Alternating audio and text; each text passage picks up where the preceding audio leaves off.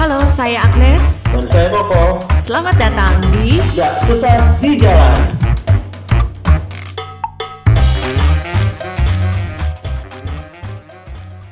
Halo semua, selamat datang di podcast nggak sesat di jalan episode ke-12.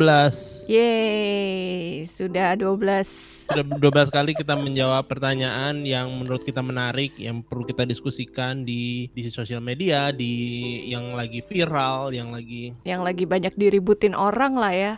ya dan ya menurut kita bisa menarik untuk didiskusikan. Siap. Kamu apa kabar?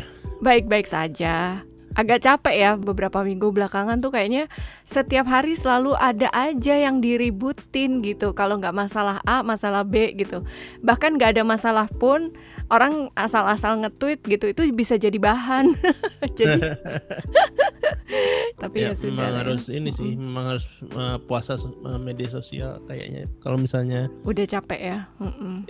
Iya tapi kalau misalnya kayaknya beda gitu kalau misalnya ribut di keributan di Twitter sama keributan di sosial media kalau keributan di Twitter kayaknya kita bisa aja dihampiri keributan itu gitu kalau misalnya ada Uh-uh. seseorang yang retweet atau seseorang yang kita follow eh, Uh-uh. nanggepin atau apa tapi kalau misalnya di Instagram Ya-ah. Kayaknya ya kalau misalnya lu nggak ngefollow model Lambetura atau siapa pun itu Kayaknya nggak ada keributan gitu kayaknya ya. nggak nggak nggak lu ngefollow ya itu ya keributan kalau misalnya lu baca komen mungkin tapi Iya. kalau misalnya lu selama lu nggak baca komen lu cuma ngeliat insta story dan Mm-mm. jarang ada yang ini sih Betul, betul. Jadi kayaknya kehidupan lebih keras kalau di Twitter ya. kehidupan lebih lebih keras sih Eh, lebih lebih kayak di mana di zona perang kali iya, makanya.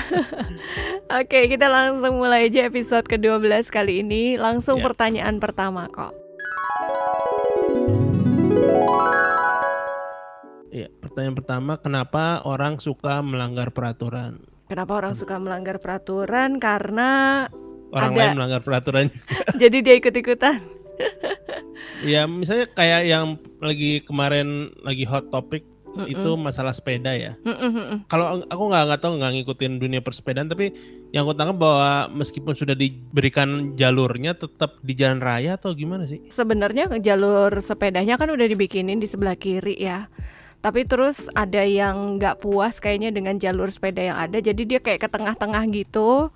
Terus jadi membahayakan pengendara lain gitu ya, motor ya mobil gitu kan. Jadi kayak nguasain sendiri jalanannya gitu.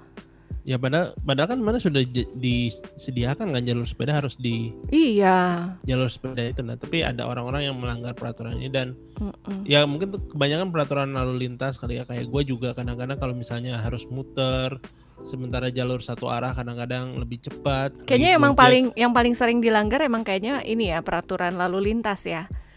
Ketimbang kayak yang lain-lain nih kalau di di Jakarta. nggak tahu sih kalau yang lain. Sebenarnya kalau kayak aturan seperti mengantri atau aturan buang sampah itu kan sebenarnya udah common gitu. Tapi ada aja yang masih nggak bisa tertib gitu. kayaknya ngantri secara tradisional kayaknya mem- belum jarang ada yang Tertib ya. Enggak maksudnya gue Oh. belum mengalami bahwa sampai harus gedek gara-gara ada yang Oh, nyerobot segala macem. Tapi kalau mengantri kalau gue pribadi sih cukup kayak pengalaman gue seumur hidup sih kayaknya santai-santai aja. Ap- ap- apalagi kalau misalnya bank gitu atau hmm, eh, penerbangan kali yang lebih umum ya kalau misalnya penerbangan dan segala macam mungkin ada tendensi orang menyerobot tapi sejauh ini sih kayak nggak hmm. sampai di oh, j- j- jangan jangan nyerobot atau dulu ingat nggak zaman waktu kartu kredit BCA cuma cuma Uh-uh. boleh empat buat beli Iya, iya, eh, iya. Sex1. Eh, eh, tiket bioskop juga cuma boleh Iya, iya. empat kan itu harus ngantri nggak kayak zaman sekarang ada MTik boro-boro dulu Hmm-mm. ada MTik kita kayak harus ngantri terus kalau misalnya ternyata tiketnya udah habis tinggal di depan. Iya, terus kita harus anak-anak zaman sekarang nggak akan ngerti sih. Iya, nggak relate. kita nggak kayak masih masih bisa dibilang cukup tertib. Paling kalau misalnya ada yang itu kayak nitip orang gitu ke depan. Iya. jadi nambah nambah satu tiket gitu atau gimana ya Oke, Ya. kita back to topik. Kenapa orang sering melanggar peraturan? Pertama mungkin karena dia melihat ada ketidak ini ya, maksudnya kayak ada celah aja gitu buat dia ngelanggar dan tidak mendapatkan hukuman. Bener nggak? Jadi ya cuek aja. ya bener nggak bener sih? sih Mm-mm.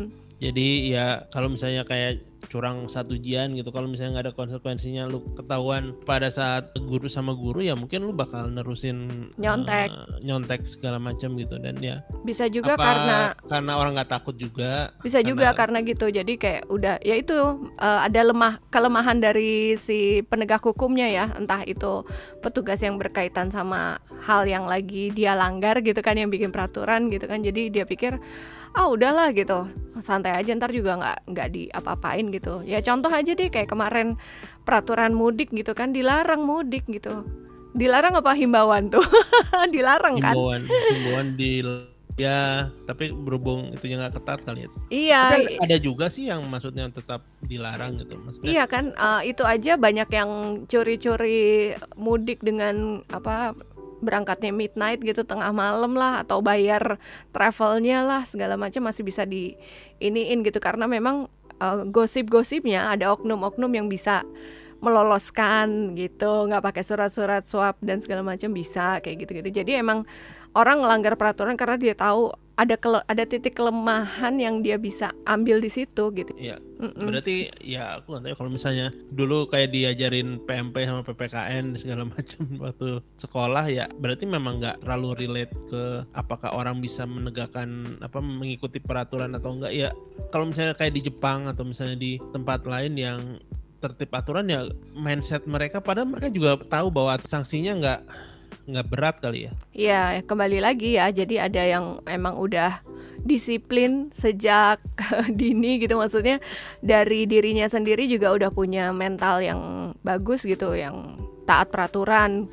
Sementara banyak orang yang selalu mencari celah untuk melanggar peraturan. Ada yang kayak begitu, yang sudah terbiasa enak aja gitu ngelanggar nggak pernah dapat sanksi, enak aja. Kalau ngelanggar juga paling sanksinya dibayar dikit juga udah bebas kan kayak gitu ya.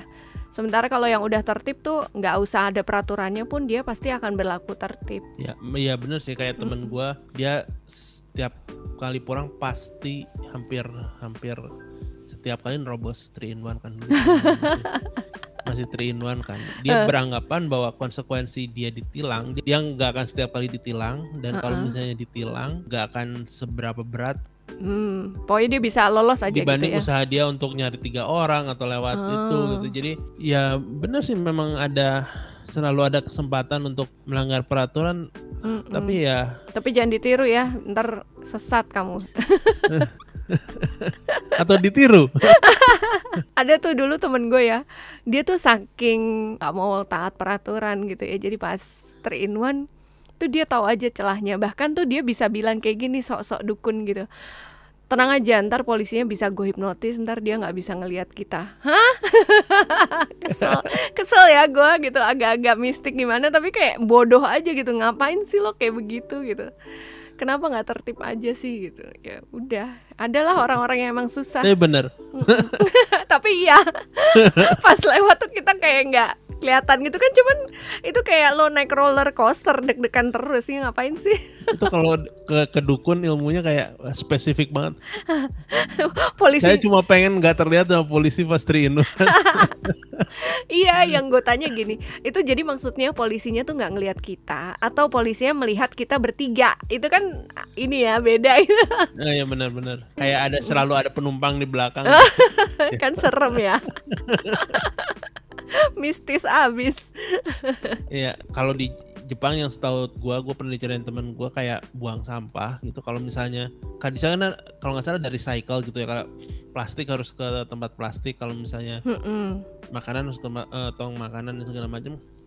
Kalau misalnya nggak itu bakal kena kayak sanksi sosial di kayak dilihatin dan dianggap nggak tertib mempedulikan lingkungan gitu dan Mm-mm. di Indonesia sebenarnya juga ada kayak sanksi sosial juga ya ba- bagi yang tidak menuruti aturan yang di RT atau RW RW setempat gitu ya iya misalnya iya misalnya apa eh, nyetel lagu malam-malam atau kayak yang Iya. paling gampang misalnya ada mobil yang parkir sembarangan terus ngalangin kayak jalan ngalangin jalan atau ditaruh di situ aja dan beberapa lama tuh bisa bisa segerombolan orang bisa mengurumunin satu mobil iya, itu di geruduk warga lah ya pokoknya. digoyang-goyang, dilihat-lihat Iya, iya, iya. dan Iya, itu dia. begitu orangnya datang langsung di pokoknya dibuat supaya jangan sampai dia melakukan hal itu lagi gitu dan mm, mm. Tapi untuk orang-orang yang punya mental kayak gitu tuh biar kapok gimana ya?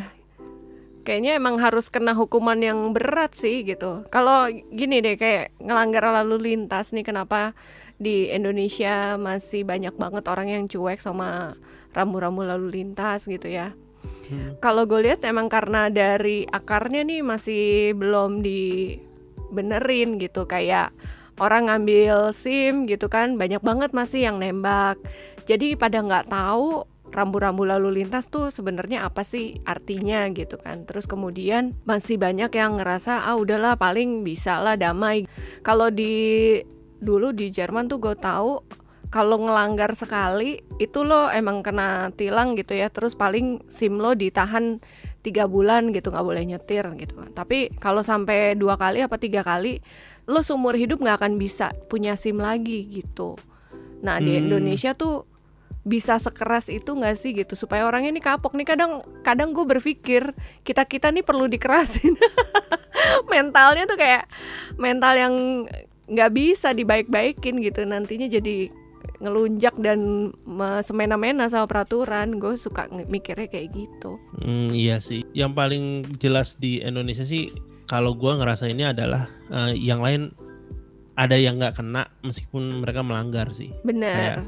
Ya ya itu dia ya. PR-nya tuh masih banyak banget lah. Tapi ya ya sebenarnya ya nggak boleh gitu juga bahwa apa karena misalnya dia nggak ketangkap terus lu boleh ngelakuin itu ya ya kita Iya harapin sih. sih ke depannya kalau kita bikin kesalahan dikit aja di sosmed kan udah dibully ya di Twitter ya kan? Nah besok-besok nih harusnya udah bisa lebih kayak begitu tuh. Kita ada kesadaran untuk ah gue nggak mau ah nanti malah jadi kena sanksi sosial nih dibully sama orang gara-gara gue ngelanggar. Nah kalau sekarang kan juga ngelanggar udah ada kamera ya. Kalau di lalu lintas gitu ya. Ya ya bahkan kayak kamera pun katanya ada yang pakai plat nomor yang bukan punyanya dia. Gua i- Mm-mm. jadi yang ke foto adalah yang punya nomor plat dan- nomor yang punya plat nomornya sementara dia entah entah apa kayak itu. Dan ya mungkin orang Indonesia dulu gara-gara seringnya bergerilya melawan Belanda jadi jago ini ya. taktik taktik taktiknya juga taktik taktik gerilya gini sana.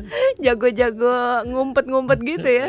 Iya Aduh, ya udahlah, itu PR-nya masih banyak sih. Yang penting kitanya deh, kitanya mulai untuk tertib dan mulai ikut peraturan aja gitu. Kalau kita nggak setuju dengan peraturan yang ada, itu harus dibikin class action aja kali nggak? Misalnya kayak tiba-tiba ada sebuah jalan yang tadinya itu rute paling pendek, rute paling cepat, terus ditutup karena apa? Misalnya ya kita kan sebenarnya bisa bikin ini ya, kayak protes rame-rame lah antar warga, bisa kayak gitu kan? tapi ya kayak buang sampah sembarangan juga kan itu udah dari TK tapi ya Tetap masih aja. ada aja memang meski ya Aduh, gue tuh kalau buang sampah tuh gue udah geleng-geleng kepala sih gitu. Maksudnya eh, ada kalau lagi di jalan naik mobil, mobilnya bagus, tapi tahu-tahu dia buka jendela ngelempar botol aja gitu. Aduh, lo mikirnya tuh gimana sih gitu lo bisa se guru TK lu siapa sih gitu lu sekolah di mana deh TK lu di mana sih? Bisa segitu teganya lu buang sampah gitu. Atau ya Hmm. kayak lagi di tempat wisata ya. Piknik Ya. piknik gitu. Toto sampahnya didiemin aja di situ. Buset. Nah kemarin tuh Bu Susi sampai ngamuk-ngamuk gue lihat di Instagramnya tuh. Lagi bersihin pantai di Pangandaran. Isinya sampah semua kok. Gue bingung buset deh itu orang. Iya. tega amat ya ke pantai terus dia minum makan di situ piknik terus sampahnya udah di situ aja halo mungkin harus kayak ada life hack buat bikin tempat sampah secepat kilat gitu kalau misalnya alasannya nggak ada to- tong sampah di situ ya di dibawa Iya. dulu sendiri sampai nemuin tempat Kayaknya sampah itu kayak udah gitu tuh. banyak kok yang ngasih tahu gitu ya kalau piknik bawa bawa plastik sendiri gitu kan nanti dibuang di tempat sampah kalau udah ini. Ya. Emang Ya. emang manusianya aja yang masih suka gitu males. manusia oh manusia oke Ya, kita lanjut ke topik kedua. nggak ada penyelesaian di topik pertama karena kita sendiri give up. Kalau misalnya ingat siapa ya, pokoknya pernah ada penelitian bahwa yang paling efektif adalah kayak sebelum ujian gitu, lu Mm-mm. kayak semacam bersumpah kepada Tuhan. Katanya paling efektif untuk mencegah penipuan. Oh entah gitu. entah lu mengucapkannya atau Ah, ditulis dan di semacam di tanda tangan bahwa saya tidak akan demi Tuhan saya bersumpah tidak akan Melanggar. mencontek. berbuat curang di ujian ini. Oke. Jadi Ya. kayaknya ya orang masih kalau misalnya ada hubungan sama Tuhan masih masih ingat untuk mengikuti peraturan. Kalau nggak salah itu sih peraturannya. Oh gitu ya. Oke Kalau oke. misalnya mau ada solusi, Iya iya iya. Nanti kalau ada yang melanggar lalu lintas atau buang sampah sembarangan gitu ya pas pas lagi ditilang. Oke, sekarang kamu sumpah ya, sumpah nih megang kitab suci. Iya. Mulai hari ini dan seterusnya gitu. Kalau nggak kalau masih melanggar masuk neraka. udah, Itu kayaknya lebih udah. udah ada Oke. atau bukan cuma masuk neraka malah udah ada azabnya duluan gitu. Kamu diasap jadi tong sampah. Aduh. Ya. Oke, kita lanjut lagi. Pertanyaan kedua. Bagaimana sih cara menghilangkan bias konfirmasi? Nah, ini kita kasih tahu dulu ya, bias konfirmasi itu apa sih? Jadi sekarang ini tuh banyak orang yang kadang suka kekeh sama pendapatnya sendiri atau dia mencari pembenaran dari pendapat yang dia punya. Ya. Tapi pembenarannya yang dia cari juga yang mendukung pendapatnya dia, Mendukung gitu ya. dan semakin semakin mengkonfirmasi pendapatnya dia gitu. Ya, eh, jadi orang yang hanya mau melihat dari satu sisi yang bisa menguntungkan dia atau bisa mendukung pendapatnya dia gitu yaitu bias konfirmasi. Nah, sekarang gimana nih caranya supaya kita bisa menghilangkan bias konfirmasi? Gimana kok? Ya kayak yang minggu lalu kan kita ngomong soal uh, berpikiran terbuka ya open minded dan Iya. ya mungkin salah satunya ya menjadi orang yang open minded tapi ya mungkin orang kalau misalnya yang jelas misalnya kayak kita punya pendapat katakanlah Jokowi yang paling benar gitu dan mencari fakta dan segala macam untuk mendukung bahwa presiden kita yang paling benar dan sementara kita menutupi fakta-fakta lain yang menentang fakta tersebut. Nah, kalau kayak gitu udah bernuansa semuanya tuh abu-abu gitu bahwa Iya. ya orang mah ya nggak akan bisa putih banget dan nggak akan bisa hitam banget ya pasti kalau kayak gitu masih oke lah. Tapi mungkin aku lagi mikir uh, apakah gue pernah ngelakuin bias konfirmasi juga kalau misalnya katakanlah ketemu orang gitu dan gue Mhm. misalnya menganggap bahwa dia nggak bisa diajak kerjasama atau misalnya orangnya nggak asik gitu dan selama interaksi dengan dia gue kayak mungkin orangnya asik cuma kita kayak menutup Mm-mm. menutup mata terhadap keasikan dia nggak tahu ya mu- mungkin aja sih jadi kayak ya memang apakah itu merupakan cara yang lebih cepat untuk memutus menilai seseorang gitu bahwa dengan itu lu memutuskan bahwa oh orang ini nggak asik dan kita udah ya udah gitu kita tidak rugi juga tidak berada di dalam hidup kita dan ya kita move on ke orang lain gimana? Hmm. apa sebenarnya bias konfirmasi ya untuk lebih mempercepat pengambilan keputusan lu ya kali ya Ya, ada yang seperti itu sih ya gitu. Jadi intinya sebenarnya kalau misalnya orang yang udah terkena bias konfirmasi ini gitu kan dia nggak mau nggak mau lagi tahu informasi lain yang sebenarnya dia ada pendapat yang berbeda yang bisa jadi orang itu salah gitu dan ada orang atau ada fakta lain yang membenarkan pendapat yang lain gitu kan. Tapi orang ini nggak mau mel- melihat. Jadi kalau Mhm. kalau peribahasanya kan kayak katak dalam tempurung. Pokoknya dia cuman sama dunianya aja gitu nggak mau terbuka pikirannya gitu. Nah Ya. untuk orang-orang yang seperti ini nih emang harusnya kembali lagi nih kita harus bisa sadar diri untuk bisa berpikir kritis gitu. Jadi harus ngelihat dulu faktanya nih sebenarnya nggak cuma sebatas pengetahuan yang dia tahu. Tapi ada lagi loh fakta lain yang seperti ini seperti ini sehingga dia bisa lebih terbuka lagi. Sebenarnya itu sih ya jangan cuma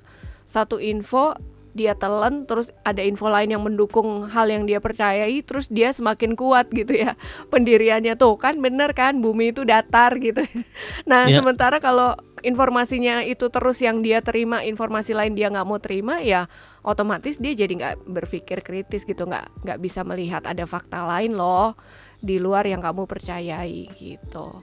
Ya dan kembali ya, ya seperti yang kita udah omongin kemarin ya kayak circle kamu juga mempengaruhi, gitu kan, mempengaruhi guys. bener itu dia gitu circle kamu katakanlah paling gampang waktu kemarin Presiden Trump masih berjaya kan kayak Mm-mm. Demokrat wah Presiden Trump salah besar segala macam segala macam dan juga kalau misalnya dari mana dari Republik oh paling benar tuh Presiden Trump padahal ya sebenarnya ya kayaknya di semua presiden ya ada ada yang dilakukan dia dengan benar kemudian ada Mm-mm. juga yang dilakukan dia dengan salah ya itu tadi kalau misalnya circle kamu lebih-lebih lagi bias konfirmasi sama-sama kamu ya ya kan di situ-situ aja ya sebagai sesama flat earther gitu misalnya lu Heeh. bergabung di grup WhatsApp yang juga mendukung eh, Teori bumi itu. datar ya bakalan makin bakal makin tersesat makin dalam tempurung makin tempurungnya makin banyak kali-kali. iya makin tenggelam aja gitu Iya. ya mungkin ada satu saat atau satu masa yang memang kita juga belum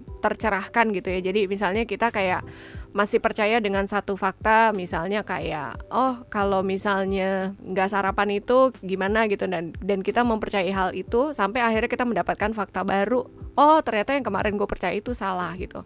Nah pada saat kita mau membuka pikiran kita untuk fakta yang baru gitu, ya itu sebenarnya udah bisa lebih menghindari bias konfirmasi. Tapi pada saat kita kekeh sumekeh dengan pendapat yang ternyata salah-salah, itu yang nantinya justru jadi menyesatkan dan menyusahkan juga dan bisa jadi kayak diperalat sama orang lain gak sih gitu kan kaum-kaum ini nih yang bisa disusupin sama faham-faham yang istilahnya bisa menyesatkan gitu kan sesuai dengan tujuan politik lah ses- sesuai dengan tujuan Iya. apa kan gitu kan keuntungan seseorang lah Kembali lagi masalahnya kembali lagi ke pendidikan kali ya. Eh, nggak cuman pendidikan sih ternyata juga ya, heeh. jadi nggak cuman pendidikan itu dia ya tergantung dia mau berpikir kritis atau enggak gitu. Karena karena ternyata kemarin pas yang kembali lagi pas yang politik zaman Trump itu banyak ternyata yang juga tingkat pendidikannya tinggi tapi terus dia kayak tetap percaya sama kebijakan-kebijakan Trump dan segala macam terus lebih ke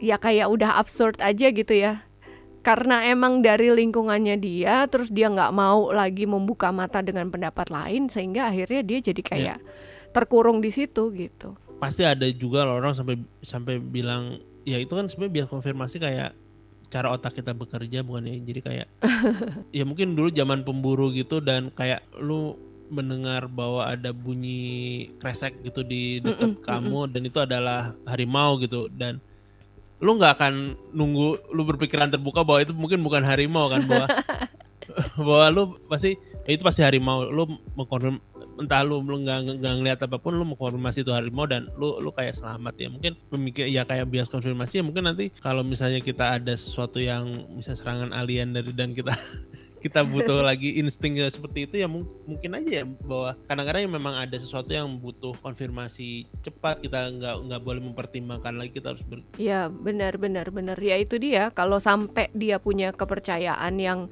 tadi gitu ya eh, pada saat ada bencana datang terus dia yakin enggak enggak ini hanya apa hanya apa gitu ya. Akhirnya kan membahayakan dia sendiri padahal sudah ada warning misalnya kayak ini udah peringatan ancaman tsunami nih gini-gini Ya. tapi kalau dia tetap kekeh enggak dong kita kan udah begini udah begitu ya itu akan membahayakan dia dan sekitarnya atau, atau teman lu yang yakin bahwa polisi nggak akan nilangin ya itu bias konfirmasi banget. Iya.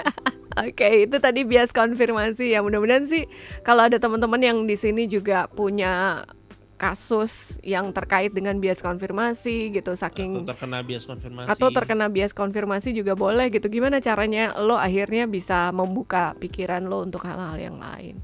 Boleh lo sharing ya nanti ke kita. Ya. Oke, pertanyaan ketiga kok, silakan.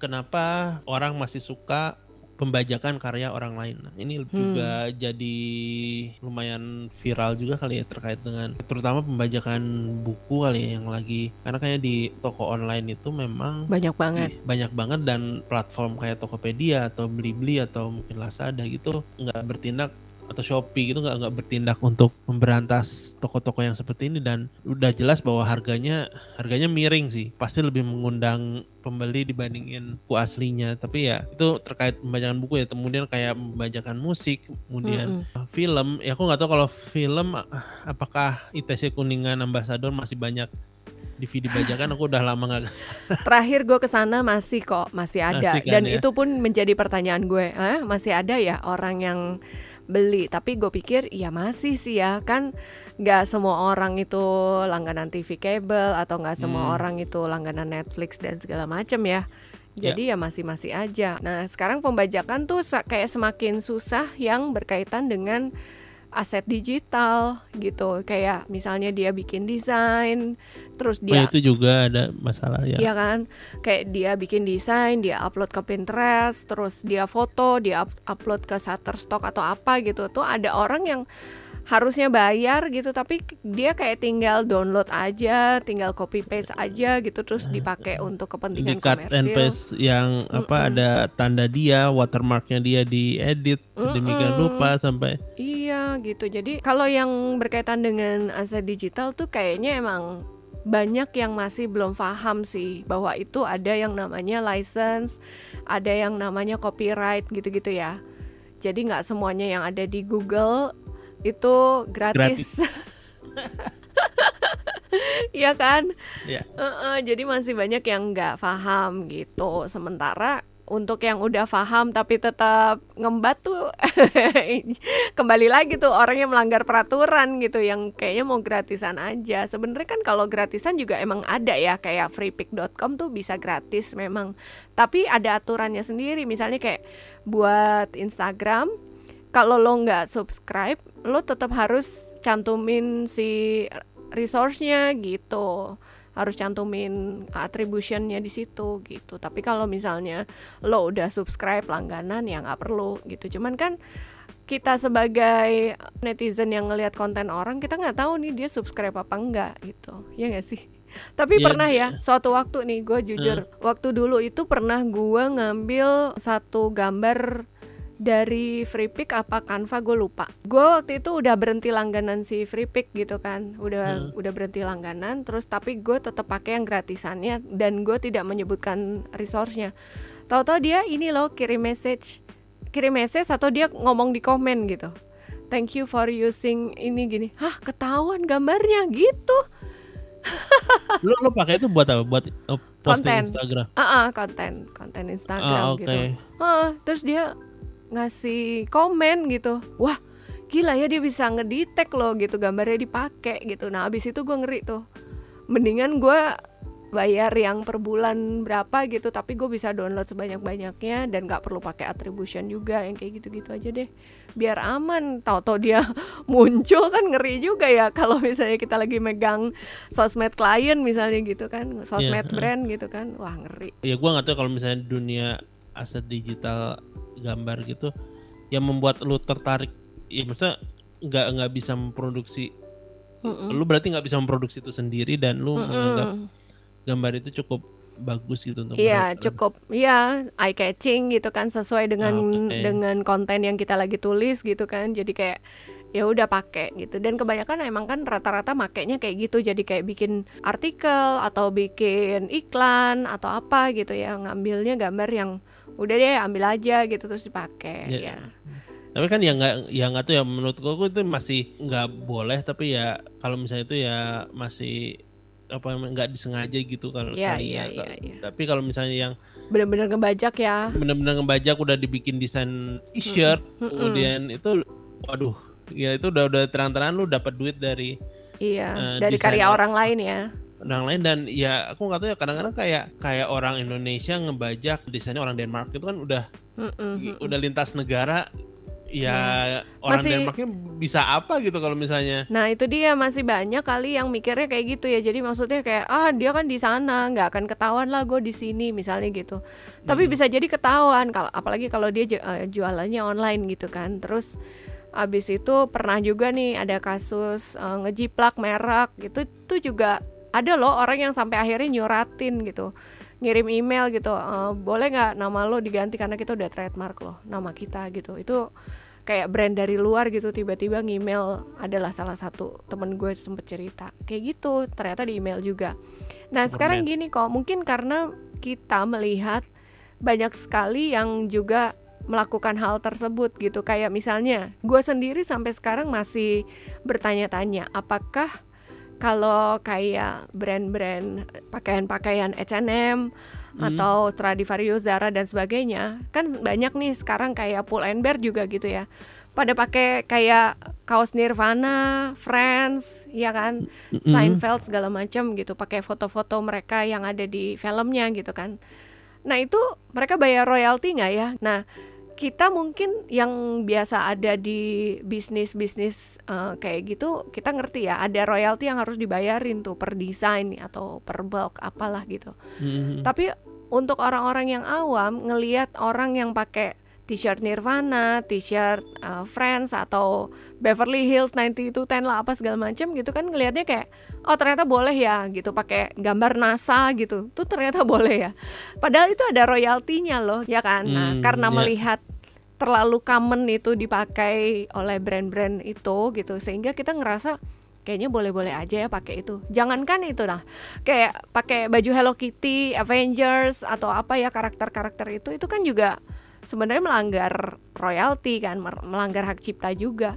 Sampai waktu itu pas eh, banyak nih toko-toko online yang jualan kaos Marvel lah, casing Marvel lah, apa segala macam yang berbau Mhm. Marvel, itu di ban sama Instagram. Sama Instagramnya Oke. di ban karena itu udah dibilang melanggar hak cipta dari produk-produk Disney gitu. Itu gitu. Gue pernah loh, gue pernah loh. em, jahat.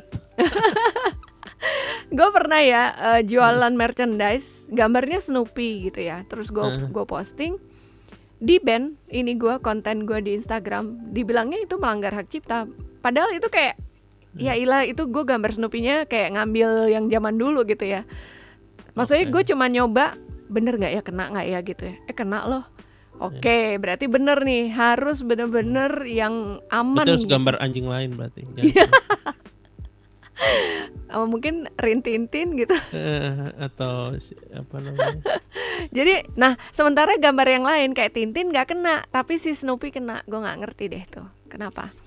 Jadi ya udah, jadi maksud gue adalah ini pelajaran sebagai mantan desainer, gue nggak nggak suggest untuk temen-temen nih asal ngambil karakter yang lagi ngetop terus lu jadiin gambar itu sebagai bagian dari merchandise yang lo jual gitu misalnya lo taruh sebagai kaos atau sweater atau tumbler atau gelas atau apa gitu ya hati-hati loh itu bisa di ban Mm. loh beneran kecuali Ya. mungkin pada jualannya langsung di Shopee atau Tokopedia ya nggak lolos Hmm. gitu sama si eh, ininya Marvel Instagram. dan Disney-nya Heeh, kalau Hmm. Instagram mereka ngelihat mereka langsung ban Kalau misalnya soal bajakan ini dan kayak eh, orang kalau misalnya nggak ngebajak, apakah dia tetap akan menonton film itu gitu atau akan menikmati buku itu dengan harga originalnya? Itu aja sih yang apa kayak. Jadi sebenarnya bahwa yang ngebajak itu sebenarnya bukan buat dapat harga murahnya, tapi lebih ke dia nggak eh, dapat harga semurah itu dia nggak akan nggak akan beli, nggak akan baca, nggak akan Hmm. nggak akan menikmati gitu. Itu sih yang gua kayak masih Kayaknya mempercayai bahwa- memang yang dicari murahnya ya. Dulu itu zaman Indonesia masih terkenal dengan pembajakan kaset. oh sekarang udah enggak. Sekarang enggak, sekarang karena nggak ada kaset. enggak ada kaset soalnya. Itu memang karena murah. Udah jelas itu karena murahnya. Jadi gua rasa sih karena memang buku import mahal gitu ya. Curi pembajakan kaset tuh maksudnya apa ya? Kayak Kalau zaman dulu itu eh, VHS bukan kaset-kaset. Jadi misalnya kayak kaset luar ya, Madonna, Michael Jackson gitu-gitu kan ada kaset resminya kan. Nah, Heeh. sama Indonesia tuh dibajak kok. Jadi kayak sebenarnya Michael Jackson tuh lagi ngeluarin album Dangerous gitu atau Bad gitu ya. Nah, di Indonesia tuh bisa satu album itu Michael Jackson tuh bisa nyanyinya toto ada Stevie Wonder, toto ada Madonna. Tapi Oke. penyanyinya asli tuh dibikin kompilasi-kompilasi bajakan gitu loh. Atau memang memang album Michael Jackson yang baru tapi bukan dari label resmi di luar. Jadi cuman kayak rekaman aja gitu loh. Sama aja kayak DVD bajakan gitu. Tapi isinya lagu-lagu gitulah. Dan itu dulu termasuk yang jadi kasus internasional sampai akhirnya Bob Geldof tuh bener-bener kayak minta sanksi nih dari Indonesia lo harus bayar pajak karena lo udah ngebajak begini begini begini gitu. Makanya Yu tuh nggak mau datang ke sini karena Indonesia terkenal dengan pembajakan itu dulu. Sampai kesel banget gitu Bob Geldof. Orang baru bikin eh, yang We Are the World itu Live Aid atau di Indonesia udah ngeluarin kan canggih amat ya Oke, ya gitu. gue ya pokoknya itulah gitu jadi nah sampai sekarang kalau masalah pembajakan ini kalau masalah lagu film magu nggak ngerti deh ya. Kayak sekarang kan lebih banyak kayak film ngebajak tuh lewat apa? DVD ya? Atau yang torrent itu kan juga termasuk ngebajak ada ya kan? ya, tapi kayaknya kebanyakan pasti DVD sih atau iya ya, iya. Atau ya, mungkin kayak ada di site yang kayak streaming kayak dulu bioskop apa? Ah, ah, ah, ah, ah.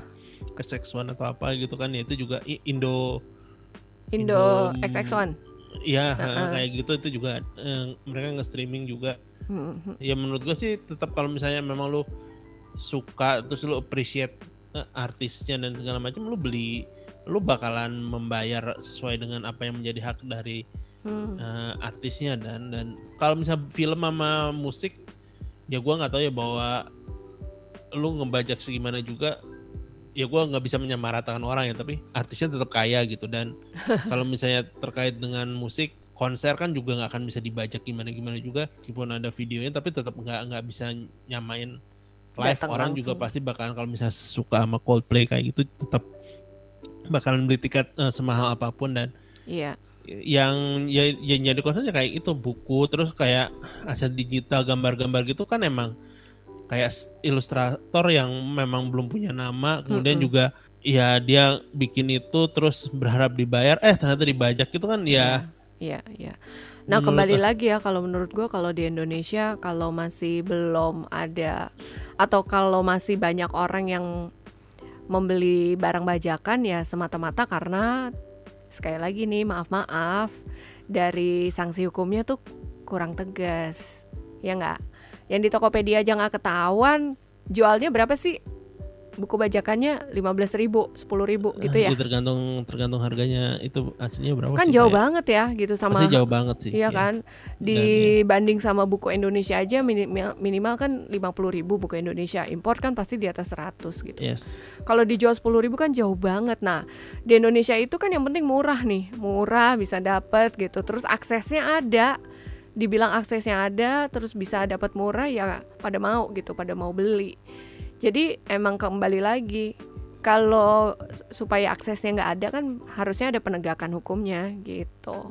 ya mungkin lebih ke yang harusnya dihukum ya distributornya sih maksudnya penjual kayaknya lebih efektif kalau memutusnya di penjual dibandingin sama pembelinya kalau menurut pembelinya kalau misalnya nggak ada barang Supply. bajakan juga nggak nggak nggak akan ini sih maksudnya Bener. Nah, dulu itu kenapa sih kaset itu bisa diberantas ya? Emang karena penegakan hukumnya gila-gilaan waktu itu tuh gitu. Jadi bener-bener habis itu habis tuh nggak ada lagi tuh kaset-kaset bajakan udah nggak ada dan cuman kayak bener-bener rekaman atau label resmi yang bisa dijual masuk ke toko-toko kaset. Habis Ya, lah misalnya itu. Hollywood berani bilang ya kita nggak akan masuk ngeluarin bioskop eh, film terbaru ke bioskop kalau misalnya belum ada pembajakan ya Bisa jadi. bisa jadi tambah parah. Apa tambah, tambah pada nyari di web lagi. iya makanya gue itu sih. Namanya Ya, orang nggak- Indonesia sus ya, Ya, tapi harusnya tahu sih ya. enggak sih. Nggak tahu sih maksudnya emang selalu ada celah sih yang kayak gitu-gitu. Nah menurut lo nih kalau kayak yang KW KW-an tuh pembajakan nggak?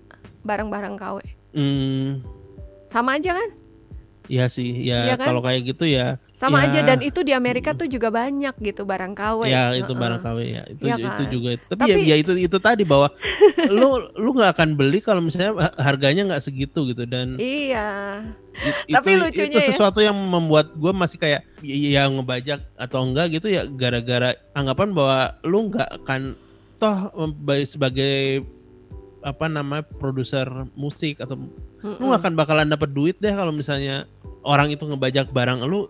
Kalau misalnya nggak ngebajak juga nggak nggak nonton atau nggak ini sih. Nah tapi aku dulu itu itu pemikiran naif gua aja sih bahwa ya ya ya kalau gua sebagai diri gua pribadi bahwa kalau misalnya gua sampai ngebajak ya mungkin kayak ya gue sebenarnya juga nggak pengen nggak pengen banget amat nonton BTS gitu atau apa gitu Dan Uh-uh. jadi ya kalau sekarang sih gua mendingan nggak- dengerin sama sekali. Tapi kalau misalnya ya ada ya mungkin bagi orang-orang yang ya gue pengen sekadar tahu gitu suaranya kayak gimana atau misalnya film Nah. ini seperti apa. Nah ya.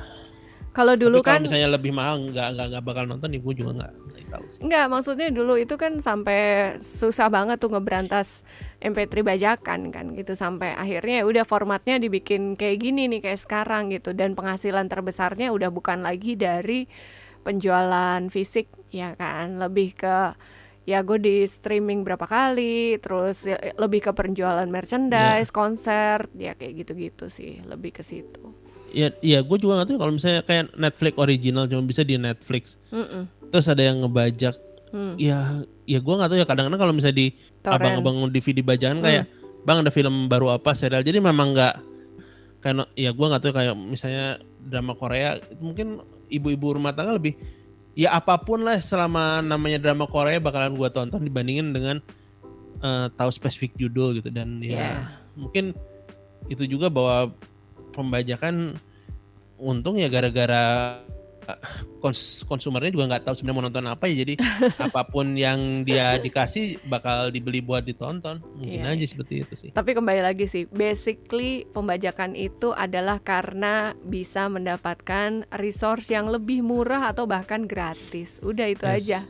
Nggak mau bayar lebih mahal, nggak mau menghargai artisnya, apa pun itu Iya. bisa kehapus gara-gara ini aksesnya gampang dan murah. Udah. ya pokoknya selama tidak dilakukan di sawah jangan membajak Atau di kapal, ya oh ini kapan juga membajak kapal. Oke. Ya sudah, kita lanjut lagi. Ini pertanyaan berat-berat banget ya episode ini. Eh, karena kita diskusinya dalam kali ya. yang terakhir nih nyantai nih Oke.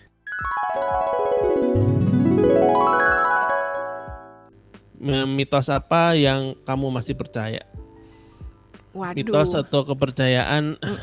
Kalau gua mitos yang masih gue percaya eh, jangan keluar pas maghrib. Ya maksudnya kalau dulu kan emang ditakut-takutinnya jangan keluar pas maghrib banyak inilah banyak hantu-hantu yang juga ini gitu-gitu kan ada Heeh. kalau ngewe segala macam. Tapi kalau buat gua nalar gua berusaha untuk logikanya adalah ya jangan keluar pas maghrib tuh kayak jadi ini kan harusnya ibadah ya di rumah aja terus udah mau siap-siap makan malam. Kalaupun Tapi sekarang udah enggak kan? Maksudnya lu keluar malam kan tetap. tetap keluar Atau malam.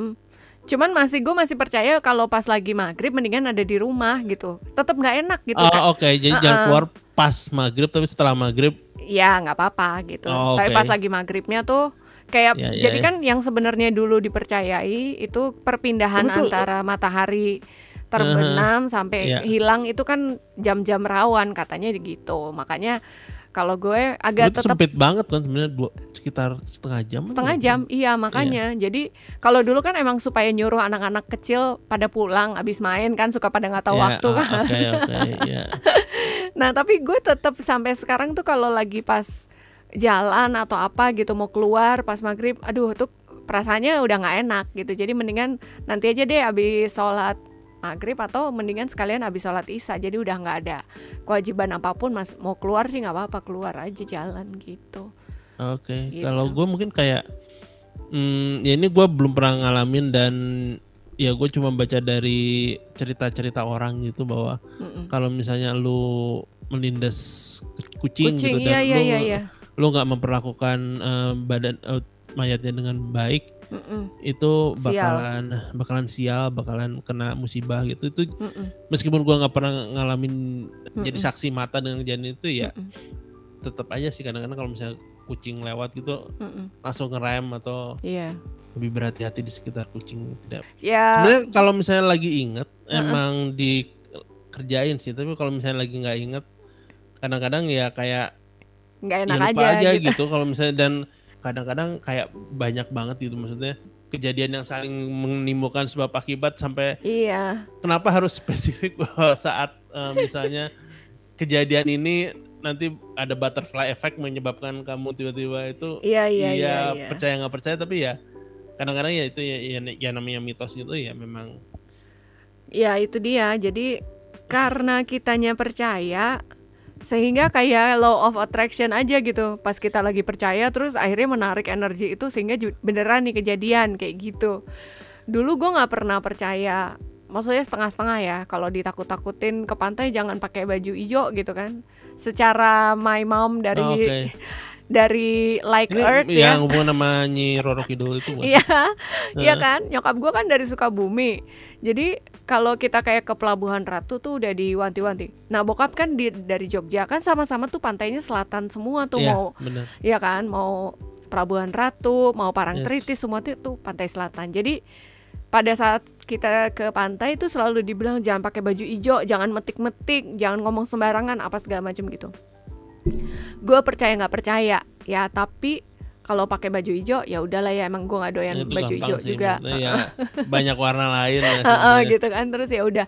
Tapi kalau nyokap bilang jangan metik-metik jangan ambil-ambil tuh gue masih nggak terlalu inilah gue ignore. Nah pernah nih kejadian gue ke Pangandaran. Gue ke sana terus gue ngambil ngambilin kerang-kerang yang ada di pantai itu kok gue ambilin. Masih kecil nih gue SMP lah. Tapi lu nggak nyadar bakal nah gue nggak kayak lupa apa gimana ya gitu. Tapi dan nggak bilang nyokap gue juga gue kantongin tuh semua kerang gitu kan gue bawa pulang. Tiba-tiba terus gue di rumah badannya langsung panas demam gue. Terus gue inget dong aduh itu gara-gara gue ngambil kerang apa gimana ya gitu. Di kantong gue masih ada. Terus gue nggak berani ngomong sama nyokap gue. Gue cuman bilang sama adiknya nyokap nih sama om gue "Eh, aku badannya panas kayaknya gara-gara ngambil kerang deh gitu. Nah, udah tuh bener nyokap gue bilang. Kan dibilang tadi nggak boleh ngambil-ngambil sekarang kerangnya mana? Kayak gitu-gitu deh. Jadi tuh kayak ma- masih misteri yang tidak terpecahkan buat gue gue Tapi tuh begitu begitu dibuang langsung lu sembuh gitu. iya Ya iyalah ya. iyalah maksudnya emang gue berlarut-larut demamnya Terus dipakai obat obat penurun panas juga. iya. Cuman kan maksudnya jadi kayak unsolved mystery bener ya. Gue panasnya gara-gara gue bawa bawa kerang atau emang karena gue kecapean gitu seharian main di pantai kan bisa juga kena matahari. Kayak gitu harusnya eh, perlu mythbuster gitu kali ya. Jadi kayak iya. ada satu orang pakai baju hijau. Nungguin bakalan nih bakalan keambil atau enggak. Dan dia nggak tahu ya kadang-kadang nggak nggak saat itu. Jadi kayak ya pas itu hijau iya. Ternyata nggak ada yang ngambil. Terus tiba-tiba 10 tahun kemudian beneran. Terus orang tuh menghubungkan dengan kejadian 10 tahun yang lalu pada saat dia pakai baju hijau. Kayak gitu sih lucu lucu lucu Iya kalau yang yang berbau mistik gue masih agak masih ada ya soalnya bekasnya. masalahnya eh, kita nggak mau jadi eh, yang ironis ironis aja gitu bahwa Mm-mm. kita udah dibilangin nggak nggak ini, ini. terus kita ngelakuin eh ternyata kejadian makin menguatkan itu gitu kan. Dan lu nggak nggak mau gitu jadi orang ngambil orang yang membuktikan iya gue nggak mau ngambil resiko yang bahaya banget kayaknya. Enggak lah gue nggak mau iseng-iseng berhadiah kayak gitu. Nah itu dia oke. Ya Oke. wes silakan teman-teman kalau ada mitos-mitos yang kamu masih percaya sampai sekarang bagi-bagi ke kita ceritanya boleh. Dikirim ke mana kok kalau mau email? Ya ke tanya at nggak nggak sesat.com oke. Kita kita tampung pertanyaannya. Kemudian juga kalau misalnya mau ke sosial media kita di Twitter at ko2w dan at Agnes, Marlita dan juga di Instagram at akokowe dan at, at Agnes Marlita juga. Agnes Marlita buat eh, ya kalau mau nanya apa kalau misalnya dengerin ini terus bilang kita nggak setuju saya gue pakai baju hijau dan gue masih selamat sampai sekarang gitu Oh, iya. misalnya. Good for you. Alhamdulillah. Atau sebenarnya lu nggak pakai baju hijau cuma biru warna hijau-hijauan gitu. Ya, pokoknya kalau misalnya ada topik eh, topik Mhm. bahasan mau diskusi apa boleh boleh usulin juga ke kita boleh banget ya. oke ya kita tunggu sem- eh, semua feedback dari kalian terima kasih Sip. sampai minggu depan jangan sesat di jalan ya teman-teman bye bye Siap, dah.